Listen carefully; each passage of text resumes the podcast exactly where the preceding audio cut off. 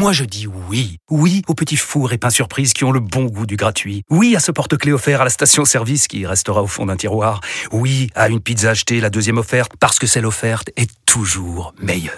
On préfère tous quand c'est gratuit. Chez Skoda, profitez de deux mois de loyer offert sur une sélection de modèles jusqu'au 31 mars. Portes ouvertes ce week-end. Deux loyers offerts après premier loyer en LLD 37 mois sur toute la gamme Skoda, Orenia et Enya Coupé, c'est accord par Volkswagen Bank. Détails sur skoda.fr. Pour les trajets courts, privilégiez la marche ou le vélo.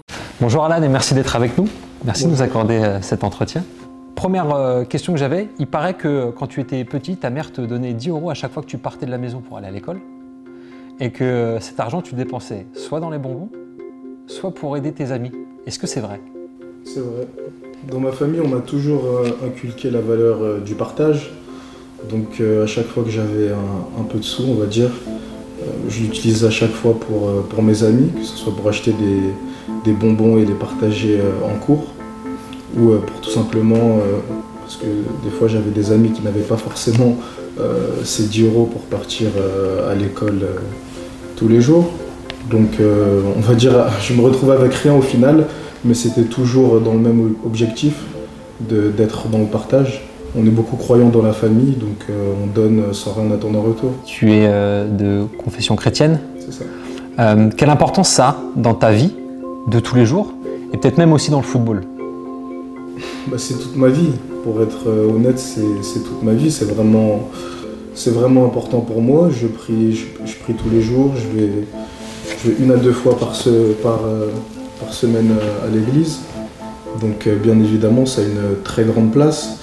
Et même euh, dans mon, dans mon comportement avec les gens et même sur le terrain, Dieu il est miséricordieux. Donc, euh, on va dire que dans le pardon, bien évidemment, euh, des fois, on, sait que c'est très difficile, surtout quand il y a des, des événements euh, ou des choses très compliquées qui se passent, ou quand il y a certaines personnes qui essayent de nous nuire ou de nous faire du mal, donc c'est compliqué de pardonner. Mais euh, avec les valeurs, avec tout ce qui se passe euh, dans la religion, euh, j'essaye d'avoir le pardon, on va dire, un peu plus facile dans certaines situations.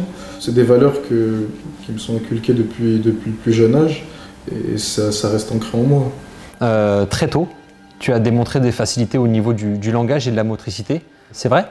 Oui, oui, c'est vrai. D'ailleurs, après, ma mère a essayé de me faire faire un, un test de QI pour voir euh, où j'en étais par rapport à ça et j'ai eu un euh, assez élevé. Je ne sais pas s'il est encore euh, présent à l'heure, actuelle, mais je sais que ça m'a beaucoup aidé dans, dans plein de domaines et dans, et dans tout ce que je fais, euh, tout ce qui est plutôt extra-sportif, tout ce que je fais en dehors, euh, en dehors du sport et même dans le sport. Ça m'aide à, à comprendre les choses beaucoup plus vite et à m'adapter aussi plus rapidement. Des fois, on va dire qu'on n'arrive pas à avoir le recul né- nécessaire, encore plus quand on est, quand on est jeune, on va dire que c'est très difficile d'arriver à, à se remettre en question, de comprendre certaines situations, de réfléchir aux conséquences. Euh, Il y a pas mal de choses, donc on va dire que ça m'a vraiment aidé quand il y a des choses euh, qui sont arrivées dans ma vie. J'avais instinctivement cette façon de réfléchir à, à faire en sorte que ces choses ne se reproduisent pas. C'est quoi? C'est de l'anticipation? Ouais, c'est ça, c'est de l'anticipation. J'étais dans la région euh, parisienne, donc euh, les incidents sur Paris peuvent, euh, peuvent arriver très vite. Donc fallait faire attention, il fallait que je fasse attention à mes fréquentations euh, et tout ce qu'il y avait autour de moi, encore plus quand j'ai commencé euh, avec le foot, quand je suis arrivé à Saint-Étienne, etc. euh, C'était assez, euh, assez compliqué parce qu'on le sait, dès qu'il y a un peu... euh, dès qu'il y a un peu d'argent, et ben, ça fait souvent tourner la tête à pas mal de, pas mal de personnes. Donc il y avait beaucoup de choses euh, à gérer. Et j'ai réussi, on va dire, euh, à régler euh, ces, petits, euh, ces petits problèmes. Est-ce que toi aussi tu te considérais comme un surdoué? Ben, je le sentais parce que je m'intéressais, et c'est encore actuel, je m'intéresse à beaucoup de choses. Je m'intéresse à énormément de sport, je regarde aussi euh, la politique, je regarde énormément de choses. Donc je suis un peu intéressé par, euh, par tous les domaines. J'aime bien toucher, euh, toucher à tout. Euh, je lis, je lis beaucoup. Euh, J'aime bien regarder aussi euh, le parcours euh, de personnes comme je suis la personne qui, qui dirige Tesla ou même le monsieur d'Amazon, Jeff, Jeff Bezos. Qu'est-ce qui t'attire chez eux? C'est de la curiosité. C'est le fait de savoir, de me demander comment ils ont réfléchi pour arriver où ils en sont aujourd'hui, de comprendre leur histoire, aussi comment ça se passait au niveau de, au niveau de leur famille, etc. Ça, ça m'intéresse beaucoup et le fait de lire, à l'image de ce que j'ai pu regarder pour pour celui qui dirige euh, Tesla, le fait de voir euh, qu'à l'âge de 13 ans, il avait déjà sorti euh, un jeu vidéo, qui lisait deux livres par jour, toutes ces choses-là, c'est des choses pour moi qui sont, qui sont assez exceptionnelles et qui expliquent avec le temps beaucoup de choses. Donc je m'intéresse à toutes ces choses-là, bien évidemment. Comment tu le vivais? Parce que tu pouvais peut-être être en décalage avec les gens de ton âge. Oui, des fois j'étais incompris sans vouloir me jeter des fleurs ou quoi que ce soit, je voyais souvent un peu plus loin. Et des fois, c'est pas trop bien de voir trop loin parce que les gens aiment bien euh, souvent vivre au jour le jour. Et moi, j'étais déjà en train de réfléchir à ma vie, euh, à ce que je voulais faire, euh, où j'allais être. Donc, des fois, ça m'a, on va dire, pour certaines personnes, ça m'a un peu desservi mais ça a toujours été ma, façon de réfléchir. Et c'est ce qui fait que maintenant j'arrive à trouver, j'ai réussi à trouver cette parfaite équilibre. Tu commences le foot très tôt à 5 ans. À 7 ans, tu dis à ta maman Maman, un jour je serai footballeur professionnel. Ta mère te répond Travaille à l'école avant d'avoir, pour avoir un beau métier. Est-ce que c'est vrai tout ça? C'est vrai. Et c'est l'exemple de ce que je vous ai dit un peu avant. Il y a des choses que j'arrivais à sentir ou à anticiper et en fait, le fait que j'en parle un peu trop tôt, bien évidemment, et eh ben, les gens me regardaient un peu euh, Ah, mais c'est un fou, ou qu'est-ce qu'il raconte ou... Alors que je savais très bien ce que, ce que je disais. Qu'est-ce que ça te faisait de dire ça? Ça te motivait? Ben, Déjà, c'était une motivation. La parole d'un homme, elle est vraiment importante. Donc, généralement, euh, quand on dit quelque chose, euh, c'est pour s'y tenir. Sinon, il vaut mieux s'abstenir. Donc, ça a toujours été vraiment important pour moi, même, même étant jeune j'aimais pas ce sentiment de dire, je donne un exemple, ah je vais te mettre, euh, on va faire un jeu, euh, je vais te battre 5-0 et au final euh, prendre 5-0. Je n'ai jamais aimé ce, sentiment-là. Donc j'essayais toujours de bien prendre le temps, de, réfléchir quand même avant de parler. Et une fois que j'étais à peu près sûr de moi, ben, d'en parler tout simplement. Et ça, c'est venu à force de regarder mon, frère jouer en fait, de voir des personnes plus âgées que moi jouer et de voir que j'avais des facultés, euh, on va dire, supérieures à des personnes qui étaient plus âgées que moi. Et c'est tout ça, en fait, avec le temps, à force de jouer, de continuer à jouer, euh, ça m'a permis vraiment d'avoir confiance en moi et de me dire que si ces personnes-là qui ont peut-être 2, 3 ans, 4 ans, 5 ans plus que moi, j'ai déjà un, niveau supérieur à eux, si je continue de travailler que, et que j'arrive à prendre de l'avance, eh ben, je me mettrai dans les meilleures euh, dispositions pour, euh, pour, euh, pour, devenir un, footballeur de haut niveau. Et si je te fais regarder du tennis, est-ce que tu penses que d'ici 5 ans, tu peux être tennisman professionnel? Ben, Pour être honnête, si je me mets à fond, je sais que je, suis capable. C'est un, peu, un peu plus compliqué le tennis, dans le sens où il faut vraiment avoir des, qualités exceptionnelles avec les mains. Et de base, j'ai jamais été vraiment euh, très très habile euh, avec mes mains. Mais euh, c'est un très bon exemple parce que ça fait, moi ça doit faire deux ou trois mois que je me suis mis au tennis. C'est aussi pour m'aider par rapport à mon jeu, par rapport aux appuis, par rapport au fait d'être explosif, de démarrer à n'importe quel moment du fond du cours, etc. Donc ça me permet d'être vraiment prêt physiquement. C'est, on va dire, c'est ce que je fais à côté. Et parle avec plein de, plein de, personnes qui ont fait du tennis pendant des années et qui, qui voient mon, niveau actuel après, après trois mois de tennis, et ben ils sont, on va dire, un peu tous euh, surpris. Ils se demandent comment j'ai fait, pour, sachant que je n'ai jamais vraiment joué au tennis, pour avoir ce niveau-là euh, en trois mois. De 10 à 14 ans, tu joues à la CBB et tu commences à être connu en Ile-de-France pour tes qualités alors que tu as à peine 8 ans. Est-ce que tu sentais justement une certaine euh, popularité déjà à ce moment-là? Dans les tournois, par exemple, quand, tu finis meilleur buteur ou meilleur joueur d'un tournoi, quand tu arrives au tournoi d'après, eh ben bien évidemment, tu sais que, tu sais que les autres joueurs euh, ont connaissance, et s'ils n'ont pas connaissance eux-mêmes, eh ben c'est le coach qui va en parler. Ah, faites attention à ce joueur, il était meilleur joueur du tournoi, de tel ou tel tournoi, où il était meilleur buteur, il faut qu'on fasse attention, parce que bien évidemment, le but c'est de gagner. Donc euh, on parle, on discute des meilleurs atouts. Donc à force de parler des meilleurs joueurs, et ben, on connaissait tous les meilleurs joueurs de, chaque club. Donc je le sentais, je, l'entendais aussi par rapport, par rapport à ce qu'allaient dire les joueurs. Mais est-ce que tu changeais des choses par rapport à ça justement? Ben, Ça c'est un peu compliqué à gérer, encore plus quand, ben, quand tu es jeune, parce que des fois ça peut te permettre de surjouer, de déjouer, de, mal gérer, euh, gérer les choses, parce que c'est c'est pas chose aisée d'être euh, attendu par tout le monde. Mais euh, j'essayais toujours de pas trop me focaliser sur ça et de me concentrer sur mes performances même si que ça ne marchait pas tout le temps bien évidemment. Mais c'est comme ça que, je le sentais et je m'en servais pour que ça soit une force. Tes éducateurs deviennent très exigeants avec toi. Qu'est-ce qu'ils te demandaient de plus qu'aux autres D'être surdoué, on pense, à, beaucoup de choses. Donc je pensais à beaucoup de choses. Je me demandais, je me posais énormément de questions. Pourquoi il est comme ça avec moi? Pourquoi il n'est pas comme ça hum, avec les autres?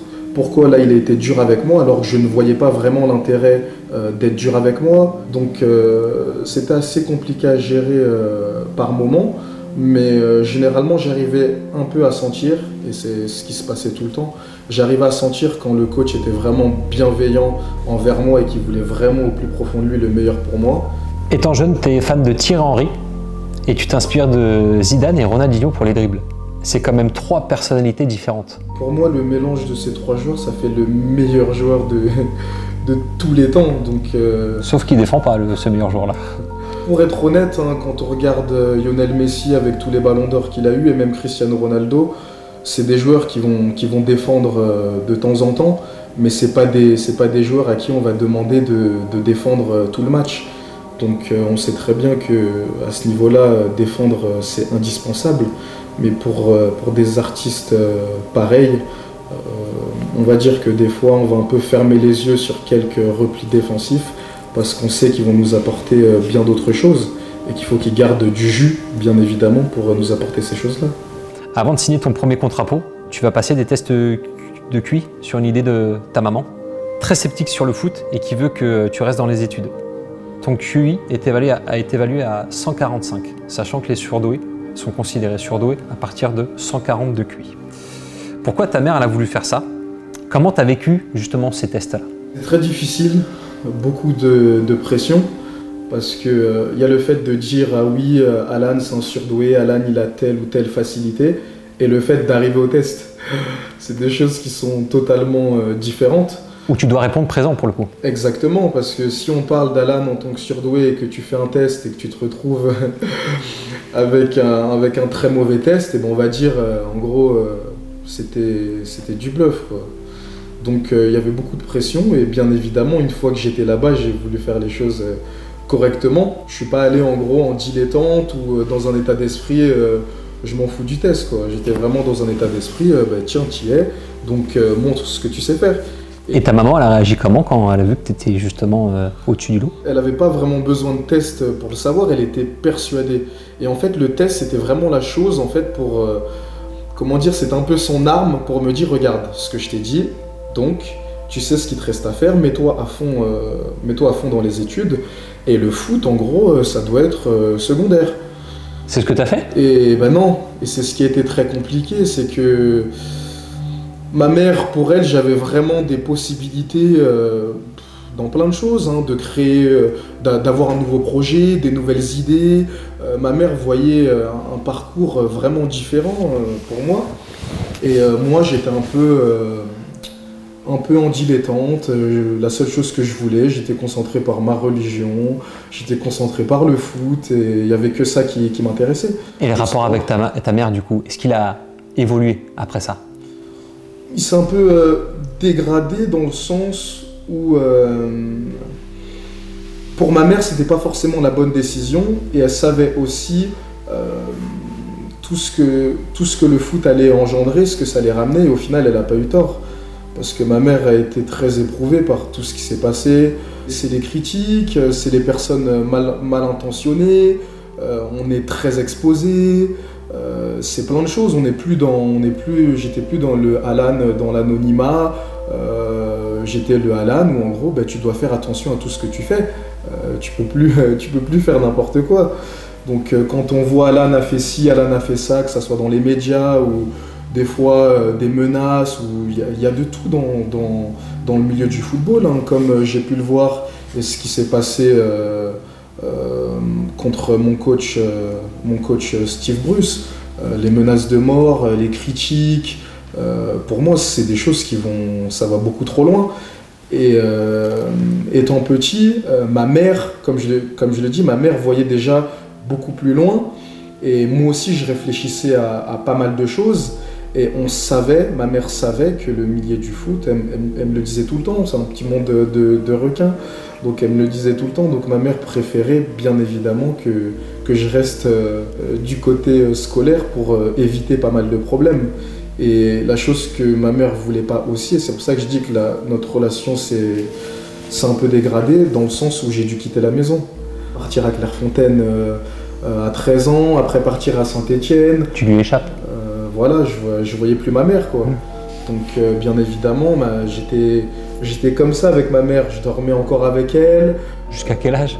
Tard, pour être honnête. Comme je vous dis, je suis quelqu'un d'honnête. Donc je Oui, mais qu'est-ce que t'appelles tard? Tard, euh, 13, 14 ans, j'allais encore dans le lit de mes parents. Pourquoi tu dormais avec eux? C'est un tout dans le sens où j'avais un peu une relation de.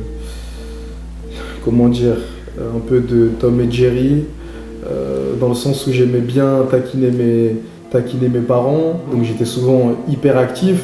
Ça fait que le fait euh, d'aller dans leur chambre, de les embêter euh, ou de dormir avec, eux, c'était souvent un peu une manière pour moi de, me réconcilier ou de me faire pardonner de toutes les bêtises que j'avais fait euh, tout au long de la journée. Donc on regardait des films ensemble, j'essayais de, les distraire, de profiter le plus possible euh, des moments passés avec eux, et encore plus quand j'ai su que, que j'allais quitter euh, la maison euh, bien assez tôt. Tu signes ton premier contrat pro, c'est en juillet 2013. Euh, tu deviens le troisième plus jeune joueur de l'histoire de Saint-Etienne à 16 ans, 5 mois et euh, 17 jours. Dans quel état d'esprit t'es à ce moment-là? Je suis dans un état d'esprit où ben, c'est un rêve qui devient réalité. Ça veut dire que tout ce que j'avais dit étant plus jeune et ce que je continue de dire, ben, c'est arrivé. Donc j'ai eu pas mal de personnes qui sont venues et surtout les personnes qui me connaissaient, les personnes qui m'avaient entendu parler, qui étaient un peu abasourdies ou qui étaient un peu dans, dans le truc de se dire en fait il parlait depuis ce temps, mais il est, euh, il est devenu professionnel. Et encore plus rapidement que, ce qu'on aurait pu penser en fait. Donc euh, les choses euh, se sont accélérées bien plus rapidement que prévu. Comment tu trouves la gestion des jeunes joueurs professionnels Euh, pour moi, il y, a eu un, y a- un réel problème. Il y a un réel problème euh, dans la, dans la compréhension. Pour moi, en fait, il y a tellement de joueurs, il y a tellement de bons joueurs que des fois, en fait, on, on, prend moins de temps. Je vais donner un exemple simple. Euh, en Allemagne, en Allemagne, ou même en Angleterre, si par exemple il y a 5 cracks, et ben ces 5 cracks, on va vraiment en prendre soin. Parce qu'on sait qu'on va peut-être attendre encore euh, deux ans ou trois ans, on, on ne sait pas avant de- avant d'avoir des cracks. Et même au-delà de cette façon de, de réfléchir, tout le monde est un peu traité de la même façon. Mais ce que je veux dire, c'est qu'en France, il y a beaucoup de favoritisme. Dans le sens où quand tu as des qualités, ben, tu as des choses que tu peux te permettre de faire que les autres ne peuvent pas. Moi, je sais qu'à l'époque, ben, il y a plein de choses qu'on me laissait faire. Comme quoi? Ben, tout. Je peux- Par exemple, euh, quand tu arrives en retard, ben, parce que tu es le meilleur joueur, on va, va pas te dire grand-chose. Euh, Il y, a plein de- il y a plein de choses où, en fait, quand tu es jeune, surtout moi à l'époque, euh, je voyais vrai, voyais pas vraiment le mal. Parce qu'on m'avait jamais, en gros, fait comprendre que c'était vraiment une mauvaise chose ou que c'était vraiment important que j'arrive en avance. Il y a des œillères, tu veux dire? Ben ouais, euh, clairement, je, je l'ai vu en fait. Le fait, euh, t'arrives, tu mets deux buts, euh, t'es arrivé deux minutes en retard, il n'y a personne qui va venir te dire quoi que ce soit. Mais toi qui es qu'un joueur qui est remplaçant, un joueur qui, qui ne joue pas, qui arrive en retard, et ben bizarrement, on va lui dire quelque chose. Donc c'est un peu ce truc-là. Moi, j'ai- moi, vu que j'avais aussi ce côté-là de, de l'intelligence, de réfléchir à pas mal de choses, et ben des fois, t'en, t'en joues, tu profites un peu trop euh, du système, on va dire. Et c'est là où tu peux t'installer dans une spirale un peu, euh, un peu, un, peu négative. Mais euh, encore une fois, j'étais jeune, on était jeune à cette époque, et quand je parle de, compréhension, c'est de comprendre, d'être plus à l'écoute, de pas être un peu dans le système bête et méchant, si vous voyez ce que je veux dire. C'est quand, quand un enfant fait quelque chose ou commet une erreur ou a des mots qu'il ne faut pas, ben, faut essayer de comprendre. Des fois, faut essayer de comprendre peut-être qu'est-ce qui s'est passé dans sa famille, qu'est-ce qui s'est passé aujourd'hui, pourquoi il était, euh, pourquoi il était énervé, euh, comment ça se fait qu'il n'était pas dans son match, etc. Pour moi, il y a plein de choses qui sont super importantes que j'ai retrouvées en, allant jouer, en allant jouer à l'étranger, tout simplement. Le 8 février 2014, tu prolonges avec Saint-Etienne jusqu'en 2019. Mais tu ne rejoueras plus la saison avec le club après cette prolongation. Comment ça se fait? Est-ce que tu sais pourquoi? Et comment tu as vécu cette période? Il y a beaucoup de personnes qui n'ont pas été euh, satisfaites de ma prolongation euh, par rapport à ce qui s'est passé euh, financièrement. Donc j'ai vu que, que ma prolongation a posé problème, qu'il y a des personnes qui demandaient pourquoi je gagnais autant à cet âge-là, que je ne méritais pas ça, que c'était pas normal. Et il y avait aussi euh, bah, tout ce qui se passait au niveau euh, des agents. Il y a un agent qu'on avait voulu me, donner euh, à Saint-Etienne, mais j'avais pas voulu continuer de travailler avec lui. Et bizarrement, après, les choses se sont compliquées juste après ma prolongation, quand je n'ai pas voulu faire ma prolongation avec cette personne-là. Donc euh, encore une fois, j'étais assez intelligent pour comprendre euh, ce qui s'était passé. Mais c'était de, bonne guerre, dans le sens où, quand je dis de bonne guerre, c'est quand des choses comme ça arrivent, surtout que je ne m'y attendais pas. Je ne pensais pas que j'allais prolonger et que juste après, euh, tout cela allait se passer. Mais quand c'est arrivé, ben, j'avais plus qu'à faire avec, tout simplement. Mais ça a été un moment très difficile pour moi que je me suis retrouvé dans, un bureau avec des personnes beaucoup plus âgées que moi, qui m'ont mis euh, pas mal de pression, qui m'ont dit que j'allais plus jamais rejouer, euh, qui m'ont dit qu'ils allaient m'envoyer en troisième ou quatrième division, etc. Donc euh, j'étais jeune, donc c'était compliqué d'entendre ces choses-là. Mais encore une fois, j'avais l'intelligence d'esprit de savoir que tout ça, c'était pas vrai. Et le plus important pour moi, une fois que j'ai vu que les choses allaient se passer comme ça, c'était de trouver une porte de sortie. La porte de sortie, tu vas la trouver en signant 5 ans à Monaco. Mais euh, tu pars en prêt pendant 2 ans à Hanovre. En revanche, début avril, euh, l'entraîneur va être viré, un autre va arriver. Et à ce moment-là, tu as un accident de voiture. Tu percutes un, tramway et euh, tu présentes des faux papiers. tu seras écarté de l'équipe après, tu ne rejoueras plus la saison avec Hanovre. C'est vrai? Qu'est-ce qui s'est passé? Ben, Déjà, l'accident, euh, l'accident il est arrivé euh, bien après. Quand le nouveau coach est arrivé, on était dans une situation assez euh, compliquée. Donc le coach est venu me voir et m'a demandé de, m'a dit que si je voulais rejouer, si je voulais rejouer et pouvoir, pouvoir m'exprimer, avoir du temps de jeu, etc., que je devais prolonger mon prêt d'un an pour m'inscrire, on va dire, un peu plus euh, dans la durée. Et comme ça, ben, si on descendait, ben, j'allais participer aussi, euh, aussi à la descente. Donc bien évidemment, j'allais être concerné et j'allais tout donner pour ne pas mmh. descendre. Car si je prolongeais mon prêt, j'allais vivre aussi avec eux la descente. Et en plus de ça, on m'a aussi demandé de baisser mon salaire. Euh, j'ai dit non.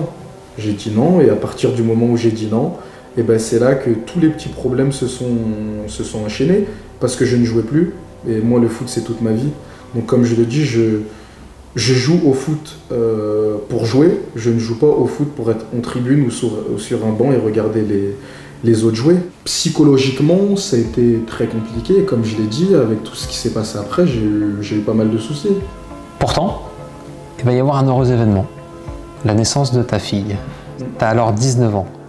Qu'est-ce que la paternité a changé chez toi?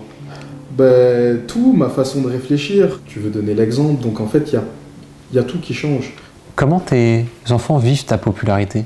Mon fils euh, ne le ressent pas trop pour l'instant, il, est encore, euh, il est encore jeune. Mes filles, euh, elles aiment pas trop ça pour être honnête. j'avais pas imaginé qu'il y allait avoir des personnes qui allaient se mettre à genoux devant moi, ou qui allaient pleurer, ou euh, quand, ils allaient me donner leur téléphone, euh, ils allaient trembler, le téléphone qui tombe.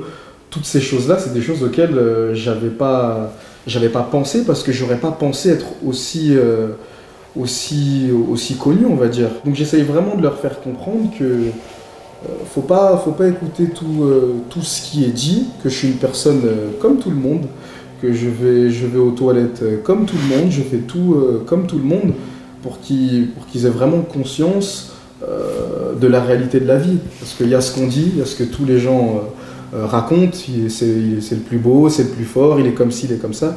Mais il y a une réalité, on est tous comme tout le monde et la maladie touche tout le monde. Donc c'est bien beau d'avoir quelques zéros sur son compte, mais il y a des choses bien plus importantes que ça pour moi. Et si un de tes enfants venait à faire du foot, comment tu réagirais? J'ai pas très envie, pour être honnête. Avec tout ce que j'ai vécu et l'impact que ça a pu avoir sur moi, euh, j'ai pas vraiment envie euh, qu'il fasse du foot, pour, pour être honnête. Après, euh, si c'est vraiment ce qu'il a, a envie de faire, hein, je, le suivrai. parce que le plus important pour moi, c'est qu'il soit heureux. Mais si j'avais à choisir, je ne choisirais pas qu'il fasse du foot. Le 8 août 2017, tu deviens la, la recrue la plus chère de l'histoire de Nice à l'époque. Et tu avoues aussi à ce moment-là que si le football n'avait pas marché, tu aurais voulu faire comme ta mère. Pourquoi? C'est des projets que j'ai encore euh, à l'heure actuelle et je me servirai bien évidemment du foot euh, pour, euh, pour atteindre ces objectifs. C'est quoi ces projets? Hmm, ben, Ces projets, c'est très simple. C'est donner la chance à certains enfants qui ont un peu, on va dire, qui sont surdoués ou pas d'être euh, mieux, mieux encadrés pour euh, leur donner le, plus, euh, le plus de chances possible de réussir leur vie. Je peux comprendre que tu marchais beaucoup à l'affection, à la stimulation. Qu'est-ce qui te stimule? Ben, J'ai toujours aimé les personnes qui m'ont dit non. J'adore. Parce que ça m'a permis de, transformer ce non en oui. C'est vraiment le fait, ah oui, tu me dis que je ne peux pas réussir, ok, on va voir. Et repousser mes limites. C'est pour ça que je, réfléchis toujours à ça. La seule limite est uniquement celle que je m'impose. Et le, seul échec serait de renoncer. Tu arrives donc euh, à Nice. Là-bas, tu vas y rencontrer Patrick Vieira. C'était quoi tes rapports avec euh, Vieira? Pour être honnête, hein, je l'ai encore vu dernièrement, donc ça me fait rire. La première chose qu'il m'a dit, c'est C'est bon, t'es content de voir ton coach préféré. Donc, euh, c'est une personne que j'apprécie. Je savais qu'il avait aussi beaucoup de, beaucoup de pression. Et euh, bah, des fois, c'est un peu la même chose, c'est de sentir que la personne était un peu trop dure euh, avec toi, alors qu'il n'y avait pas vraiment euh, d'intérêt de l'être. Tu trouves que tu es un joueur difficile à gérer, toi? Non, pas du tout. La preuve en est, c'est que jusqu'à preuve du contraire, il y a très peu d'entraîneurs qui peuvent venir dire que j'ai causé, je sais pas, que j'ai explosé une bombe dans un vestiaire. Quoi. Donc à partir de ce moment-là, et je le vois encore plus, il hein, faudrait, questionner Steve Bruce pour savoir si j'étais compliqué à gérer. Donc euh, non, euh, difficile à comprendre sur certaines choses peut-être, mais compliqué à gérer, euh, pas du tout. Comment tu décrirais ton caractère? Très têtu, dans le sens où j'aime pas, je déteste l'hypocrisie. Et c'est quelque chose, comme je l'ai dit, c'est quelque chose qui m'a posé beaucoup de problèmes surtout dans, ce milieu-là. Par exemple, un coach euh, qui va venir me voir, me dire, euh, je sais pas, par exemple, euh, Alan, c'est super ce que tu as fait à l'entraînement, continue de faire tel ou tel cours, ça va payer, etc. Si je l'entends ou si je vois qui va dire quelque chose qui est totalement différent à une autre personne, c'est quelque chose qui va vraiment me déranger. Donc euh, je donne cet exemple-là parce que c'est ce qui se passe beaucoup euh, dans le milieu du foot. J'estime que quand on est capable de faire ça euh, avec, avec une personne, on peut le faire avec n'importe qui. Pourquoi tu joues au foot en professionnel? C'est pour le plaisir? C'est pour l'émotion que tu peux procurer? Ou c'est pour la performance? Au tout début, c'était pour, pour le plaisir. Je me préoccupais pas trop du reste. La seule chose que je voulais, c'était prendre du plaisir, m'amuser. Et en fait, ce plaisir, se transforme de plus en plus, encore plus à l'heure actuelle avec de la performance. quand j'arrive à Newcastle, avec toutes les personnes, tous les Français qui ont, qui ont échoué à Newcastle, parce qu'il y en a quelques-uns qui ont réussi, mais il y a beaucoup de Français qui n'ont pas réussi à Newcastle. Donc quand on me dit tu as fait le plus mauvais choix de ta carrière, euh, tu vas pas réussir, tu vas pas jouer, ça va pas bien se passer, tu parles pas anglais, tu vas pas t'adapter. Donc euh, quand j'entends euh, toutes ces choses-là et que j'ai vu comment j'ai été accueilli à Newcastle, l'amour que les fans m'ont donné, etc., et que je vois mon équipe dans des situations délicates où bien évidemment on risque à chaque saison euh, la descente, tu peux plus réfléchir euh, qu'au plaisir. tu es obligé de réfléchir euh, à la performance et ça passe par des statistiques. C'est à Newcastle que tu as pris ça? Que tu as pris conscience de ça? À Nice, j'ai commencé à, vraiment prendre conscience. Et on va dire que c'est à Newcastle où je suis vraiment dans un état d'esprit, dans tous les sens du terme, d'appliquer.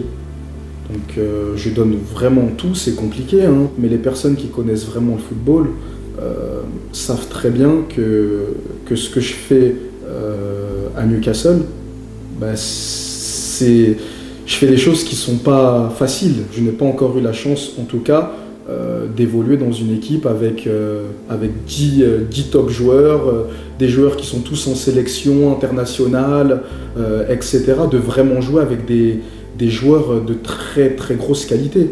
Bien évidemment, euh, le jour où j'aurai cette chance, je sais très bien que qu'en termes de stats et qu'en termes de rendement, il y, a tout qui va changer.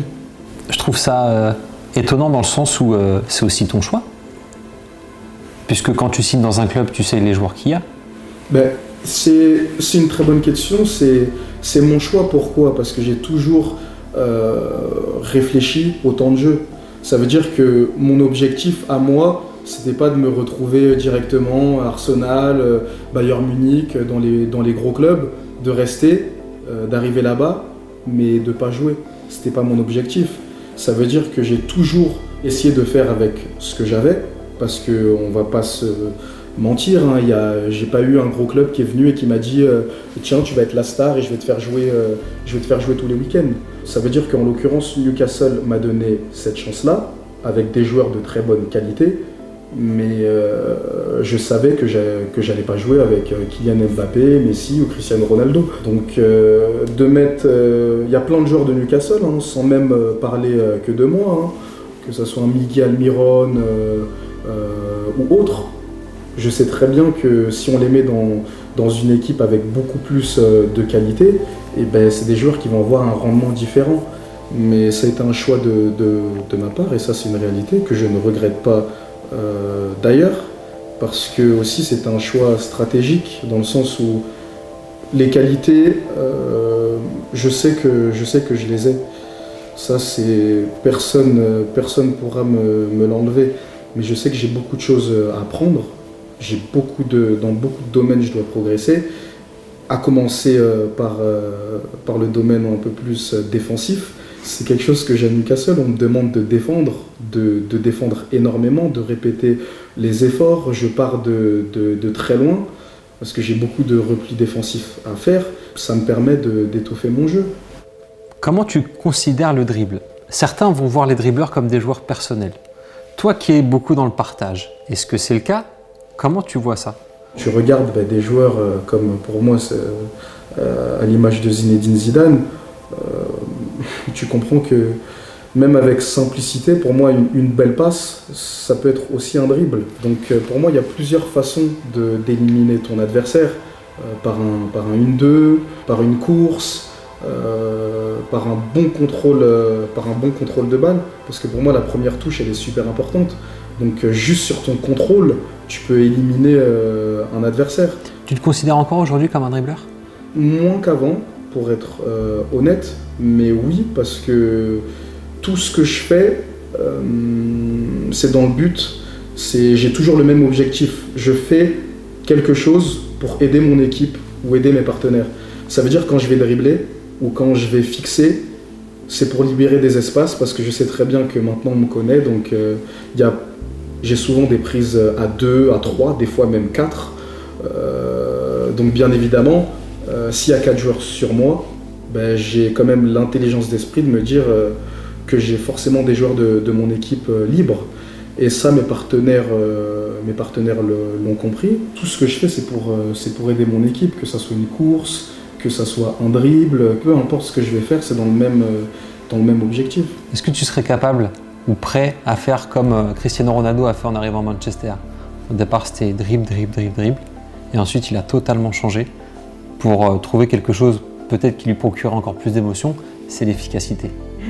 Prêt, prêt à faire à l'heure actuelle, euh, je ne sais pas. Pourquoi? Ben, C'est très simple. Je sais très bien que si je me mets à être le Alan qui, qui joue simple et qui ne dribble pas, et bien avec notre façon de jouer, en contre-attaque, etc., je vais pas apporter euh, ce qu'il faut à mon équipe. Mmh. Ça veut dire qu'à l'heure actuelle, euh, je, vais, je vais vous dire non. Mais je sais très bien que si je suis dans une équipe où, je sais pas, j'ai un Kylian Mbappé, j'ai un Ousmane Dembélé, j'ai un, j'ai un Pogba, un Modric euh, autour de moi, je vais pas perdre mon temps à les, dribbler dans, dans ma surface. Donc mmh. bien évidemment, je vais réfléchir à, à l'efficacité mon jeu va être encore plus simple parce que je sais que ce que je fais, bah, d'autres joueurs peuvent le faire. Qu'est-ce que tu as apporté l'Angleterre? Ça semble correspondre en plus à ta vision globale, c'est-à-dire euh, pas de jugement, mais beaucoup d'engouement. C'est exactement ça. En France, on est beaucoup dans, le jugement. En France, tu vas arriver avec une, euh, grosse voiture ou tu vas avoir une grosse voiture devant chez toi. Euh, directement, les gens ils vont être là. Hein, comment ça se fait qu'il a ça? C'est pas normal. Ah, mais je suis sûr qu'il a fait un crédit. Tandis qu'en Angleterre, on va être content.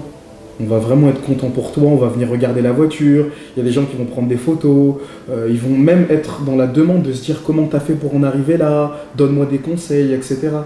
Donc euh, oui, euh, l'état d'esprit anglais, pas surtout, hein, parce que j'aime la France, se passe en France bien évidemment, mais sur ce côté-là, dans cet aspect-là, je me suis beaucoup retrouvé avec la façon de réfléchir euh, des Anglais. On arrive à cette saison. Quel regard tu portes sur ton début de saison personnellement? C'est pas suffisant. C'est pas suffisant parce que je le dis encore, je sais très bien qu'avec mes qualités, je, me, je me dois de faire plus. Je sais que si j'arrive à être plus décisif que je le suis actuellement avec tout ce qui se passe euh, là à Newcastle, je sais que quand les choses euh, seront euh, différentes, que je le serai encore plus. Donc encore une fois, c'est une, une, mentalité, c'est un état d'esprit et il faut que, que je garde cet état d'esprit-là. Justement, pour ce qui, ce qui, pourrait changer, c'est ce qui arrive en ce moment, c'est avec le rachat de, de Newcastle. Quel sentiment tu as sur ce rachat? Comment tu l'as vécu? Comment tu l'as appris? Et est-ce que tu vois déjà des changements depuis que le club a été racheté? Ben, Moi, je savais que ça allait arriver. La question, c'était quand? C'est que je ne savais pas si ça allait arriver dans 5 ans, dans 3 ans, et ça, je pense que personne ne, pouvait le savoir, en tout cas pas les joueurs. Mais avant de signer, c'était d'ailleurs la raison pour laquelle aussi j'étais très intéressé par euh, venir euh, à, Newcastle, parce qu'on m'a dit qu'il y a beaucoup d'investisseurs qui étaient intéressés et qui essayaient de, de, racheter le club. Quand ça a été officiel, parce que l'année L'année précédente, on en a énormément parlé, c'était vraiment très très près, et au final, c'est pas arrivé. Bien évidemment, ça change tout. Euh, on est actuellement le club le plus, le plus riche au monde. Euh, les investisseurs ont énormément euh, de projets pour Newcastle. Ils veulent faire énormément de choses. On voit déjà, on voit déjà les, changements. C'est quoi ces petits changements? C'est dans tout, c'est dans le, discours, dans la mentalité, que ce soit dans la cuisine, que ce soit dans le centre d'entraînement, dans les terrains, dans, tout. Ça veut dire qu'ils ont vraiment un état d'esprit où ils veulent investir, où ils vont investir, et à commencer ben là, dans, dans, quelques mois. C'est ce que méritent les fans. Et comment tu vois euh, la suite à Newcastle? T'as peur pour ta place, par exemple? Ou est-ce que, au contraire, ça te rend encore plus confiant? Ben, Jusqu'à preuve du contraire, euh, je sais très bien que je fais partie du projet et que les investisseurs sont vraiment dans un état d'esprit de, faire euh, les choses correctement et pas qu'avec moi euh, d'ailleurs. Donc à ce niveau-là, je me fais, euh, me fais aucun souci pour ça. Donc moi je suis partant, j'adore ça, donc ça peut que être une bonne chose pour moi. Et en quoi le, rachat, ça peut changer ou te faire évoluer? Est-ce que tu penses que ça peut te faire changer de dimension, voire même de rôle? Ah mais ça c'est une certitude. On m'a jamais encore vu dans, dans une équipe euh, qui joue euh, le haut de tableau, qui joue pour gagner euh, toutes les coupes, qui joue pour finir premier, qui joue pour gagner la Ligue des Champions. Et quand je parle de ça, je parle pas que pour moi. on le voit avec les jeunes qui sortent et qui vont jouer pour le FC Barcelone. Et ben on sait très bien qu'ils sont dans des meilleures conditions que s'ils commençaient dans une équipe un peu moins forte, en, D2 ou autre. Donc euh, plus tu as des joueurs qui sont forts autour de toi, et mieux tu parais aux yeux de, aux yeux de tout le monde. Ça donnera quoi, tu penses? Ben, C'est très simple, hein. il ne faut pas aller chercher bien loin. Euh, si je dribble pour faire la passe à un Kylian ou un Ousmane Dembélé, je sais très bien qu'il y a de très grandes chances que ça finisse par un but.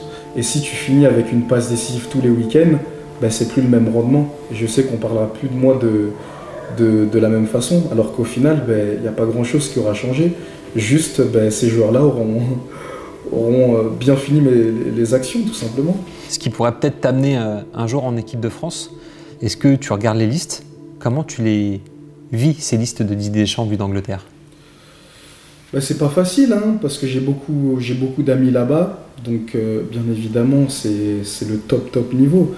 Donc je sais très bien que le fait de me retrouver dans cette équipe-là, euh, ça va me permettre de, montrer plein de choses et aussi je, pense que je, peux, que je peux apporter beaucoup de choses, même si qui sont déjà euh, bien garnis avec, euh, avec beaucoup de talent. Aujourd'hui, tu penses avoir le niveau pour l'équipe de France? Ah mais ça c'est une certitude. Je pense avoir le niveau, je pense il y a énormément de, bons joueurs, mais comme on peut le, constater, y a beaucoup de joueurs qui ont eu leur chance. Ça veut dire euh, Jonathan Iconé euh, a eu sa chance, euh, Moussa Diaby a eu sa chance, Marcus Thuram a eu sa chance. donc il y, a, pas mal de joueurs qui, ont eu la chance d'être appelés. Et, je pense pas être, être pas au niveau pour ne pas être appelé, ne pas être appelé en équipe de France. Qu'est-ce qui te manque pour être appelé alors? Bah, si je suis pas appelé, c'est forcément qu'il manque quelque chose. Je pense que je dois encore beaucoup travailler parce qu'il y a de la qualité. On parle de Kylian Mbappé, on parle de Ousmane Dembélé, on parle de Griezmann, de Benzema. Donc on parle d'une équipe euh, top top niveau. Donc bien évidemment, j'ai encore, euh, j'ai encore euh, le chemin est, est, encore long, mais je sais que, que je m'y rapproche et que bien évidemment, je vais essayer de, ben, je vais essayer de faire en sorte que que le choix du, sélectionneur soit de, plus en plus compliqué. C'est la seule chose que je peux faire. T'apporterais quoi de plus À l'heure actuelle, comme je le dis, avec les joueurs qu'ils ont, ben c'est compliqué, ça c'est sûr. Dans des matchs euh, très fermés, avec euh, ma qualité de dribble, euh, de vitesse, de vision du jeu, etc., je sais que, je, peux, je pourrais libérer des, beaucoup d'espace ben, pour des joueurs comme, comme Kylian, Benzema et j'en passe. Tu as toujours ce rêve euh, ultime, c'est-à-dire jouer sous le même maillot avec Ousmane Dembélé et Kylian Mbappé? Toujours, ça ne changera pas. Oui, mais une fois que tu auras atteint ce, rêve-là ben, On va en chercher un autre. Ce serait quoi, par exemple? Toujours. Ben, gagner un gros titre euh, ensemble ou peut-être évoluer dans, dans, la même équipe. Et maintenant, c'est à moi de, de, faire mon petit bonhomme de chemin et d'arriver à, montrer ce que je sais faire. Dans combien de temps tu verras en équipe de France? Sincèrement, ça c'est une question qu'il faudrait poser aux, sélectionneurs. Mais moi en tout cas, euh, je vais mettre toutes les chances euh, de mon côté pour être appelé et je vais continuer de, travailler parce qu'il y a la Coupe du Monde. Et je sais très bien qu'avec ce qui va se passer euh, à Newcastle dans les mois à venir et même dans les années à venir, je serai de plus en plus dans une bonne position pour, euh, intégrer euh, l'équipe de France. Mais ça passe par le, par le travail et que si je ne suis pas encore pris, c'est que je dois encore plus travailler. Donc je vais continuer de travailler. Merci beaucoup Alan.